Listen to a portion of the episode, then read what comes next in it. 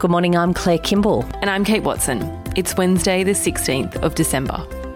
In your squiz today, China's boycott of Australian coal, Joe Biden's official victory, the EU moves on big tech, and a Christmas ad with all the feels.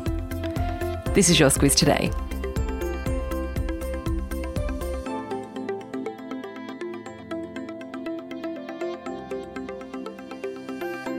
Right, Claire, the Global Times is a state owned tabloid newspaper in China. What it's done is report that power plants now have approval to import coal without clearance restrictions, except for coal from Australia. That's pretty specific does call us out, and it's a position that was backed overnight by a Ministry of Foreign Affairs spokesman. He said that that was an appropriate thing to do, but Prime Minister Scott Morrison says that the government still hasn't had any official advice on that from the Chinese government, and until that happens, he's treating the coal ban as media speculation. It comes, though, after months of uncertainty in a sense that that's exactly what's going to happen. You might remember it was just a few weeks ago that there were reports of 60 plus coal ships that have been stranded off Chinese ports. They've been unable to unload that coal, with officials saying that there were some environmental problems. He also said yesterday, Scott Morrison, I'm referring to, that this position is in breach of the World Trade Organization's rules and also our own free trade agreement directly with China. And despite that, whether it's coal, whether it's timber, lobsters, wine, barley, meat, there's all sorts of things that are on that list. Uh, these things are happening. Australia is still considering whether to launch world trade protests. Uh, but what Scott Morrison said yesterday, in probably some of his strongest statements directly at China, was that he was disappointed that there was a conflation of political issues with a trading relationship. And he said that he didn't think that that was something that China was seeking to have its brand tainted by. On a more positive note, perhaps, Chris Richardson from Deloitte said this week that, and this is the quote, the bottom line is that China's trade war with Australia is making us money rather than losing it. That sounds promising. It's a perverse situation, isn't it? Because, of course, it's been such doom and gloom. And if you're some of those exporters that I just mentioned, you're certainly doing it really tough if a big part of your business is exporting to China. But the bottom line is that iron ore sales are booming. The price of that commodity is near mining boom highs.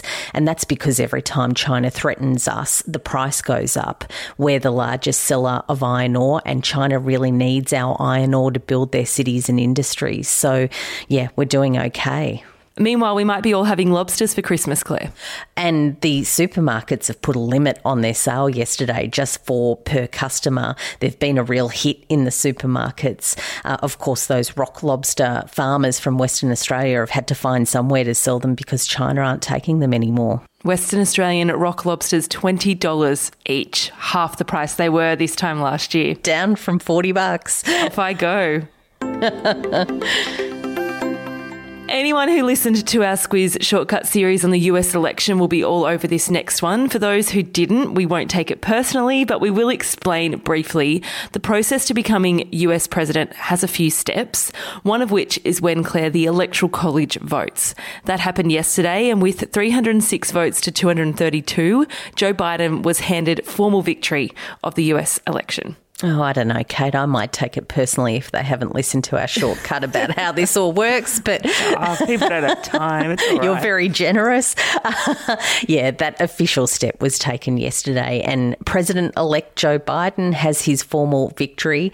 There's senior Republicans overnight who have started to use that as part of their language. It's part of the acceptance of that result. Uh, the person, though, who hasn't seemingly accepted it is President Donald Trump. He's still yet to concede, and there's a sense that he probably won't actually ever do that. Feels like we've told this story before. Mm, also, in US politics, Attorney General William Barr resigned yesterday. He had a bit of a controversial term. Critics accuse him of using the office to benefit Trump and his allies. Another way to put it is that he walked a fine line balancing the demands of the White House. Malka Leifer is the former Melbourne school teacher accused of 74 charges of rape and child sex abuse while working at a school in Melbourne over a decade ago. She's been living in Israel, Claire, and today there's news that her extradition appeal has been denied. This puts her a step closer to being charged in Australia.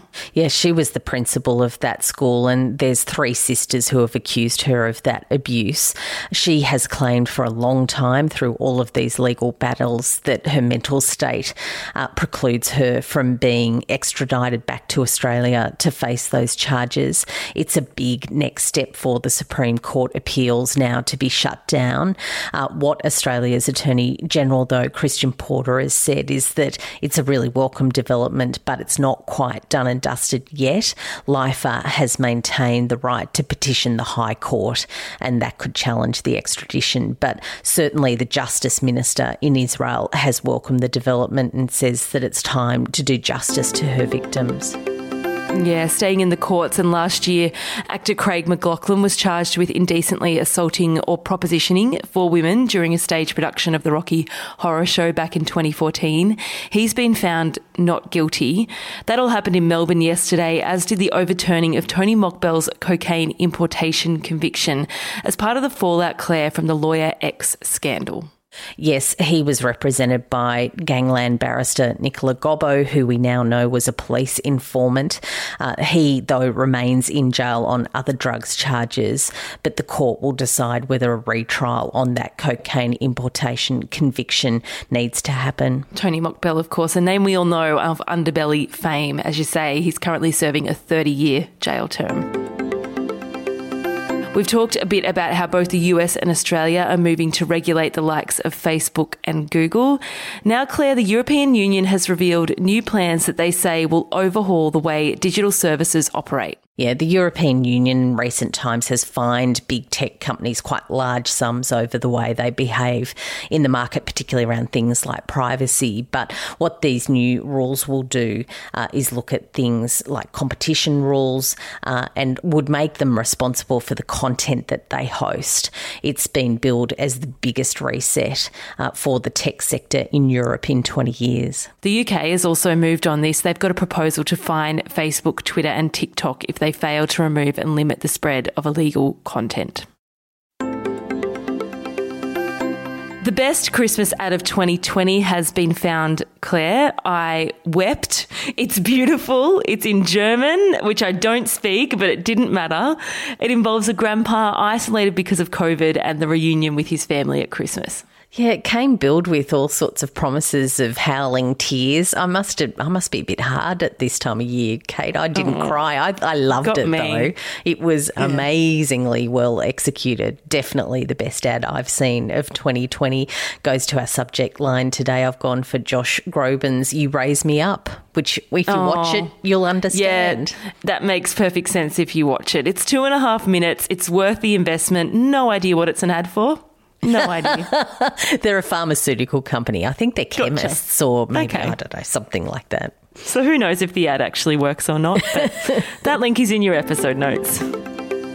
And before we head off to get on with our day, Claire, we have a very important message for those who are listening on Spotify's Your Daily Drive playlist. That's right. You might have heard that we're dropping off the playlist mm. from this Friday. That's the 18th of December.